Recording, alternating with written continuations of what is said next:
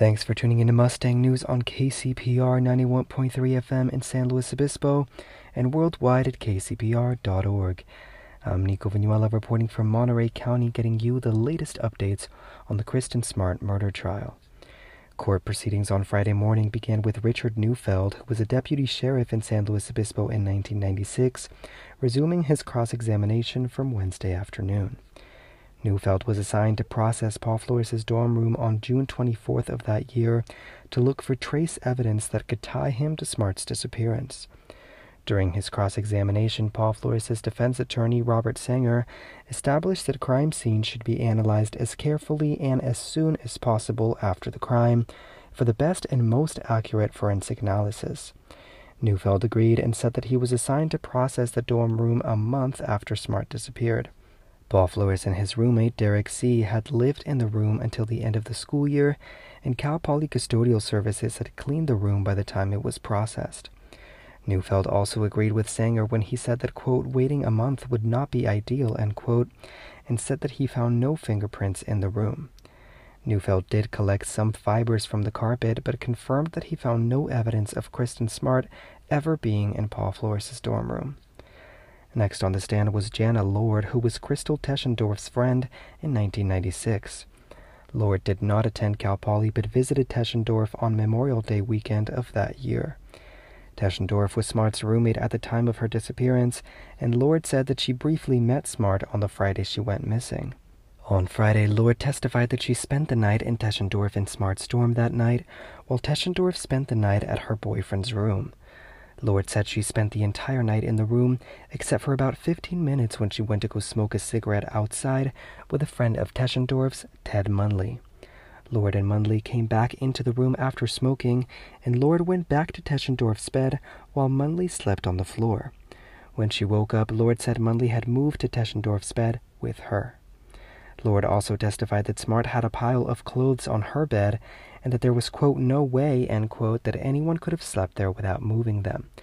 Consistent with other witness testimony from earlier in the trial, Lord said that Smart's items were untouched that night and that she never saw Smart again. Next on the stand was Karen Hall, who went to a high school graduation party for her son's friends in June of 1996 that Paul Flores also attended. Prosecutor Christopher Peuvrelle played a video in front of the courtroom that Hall took at the party where she points to Paul Flores and jokingly asks him, quote, Do you have any information on that missing girl? What'd you do with her? End quote. In the video, Paul Flores looked down and said something, but the audio in the video did not make his response clear. Hall said that she did not remember what he said. Hall also testified that she didn't know that Paul Flores was involved with the case at all when she asked the question, and that she was just, quote, messing with my son and his friends, end quote. Last on the stand on Friday was investigator James Camp, who has already testified multiple times throughout the case.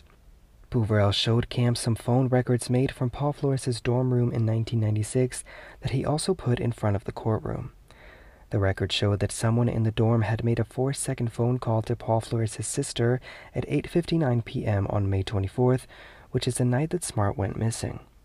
Paul Flores had previously told investigators that he was on the way to his sister's house when he happened upon the party at Crandall Way, but that he hadn't called her to let her know. During his cross examination, Sanger established that the four second phone call record could be indicative of an answering machine and not necessarily a conversation. Camp also testified that there is a road accessible to cars directly in front of the window to Paul Flores' dorm, and that the windows to the dorms could slide open. Though it was not directly addressed on Friday, evidence presented by the prosecution seems to point to the theory that Paul Flores may have killed Smart in his dorm room and somehow moved her body to his dad's house.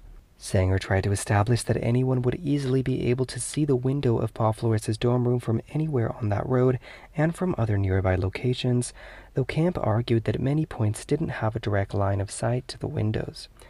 Court proceedings will resume on Monday morning. Paul Flores is currently charged with Smart's murder, while his father, Ruben Flores, is charged with accessory to the crime.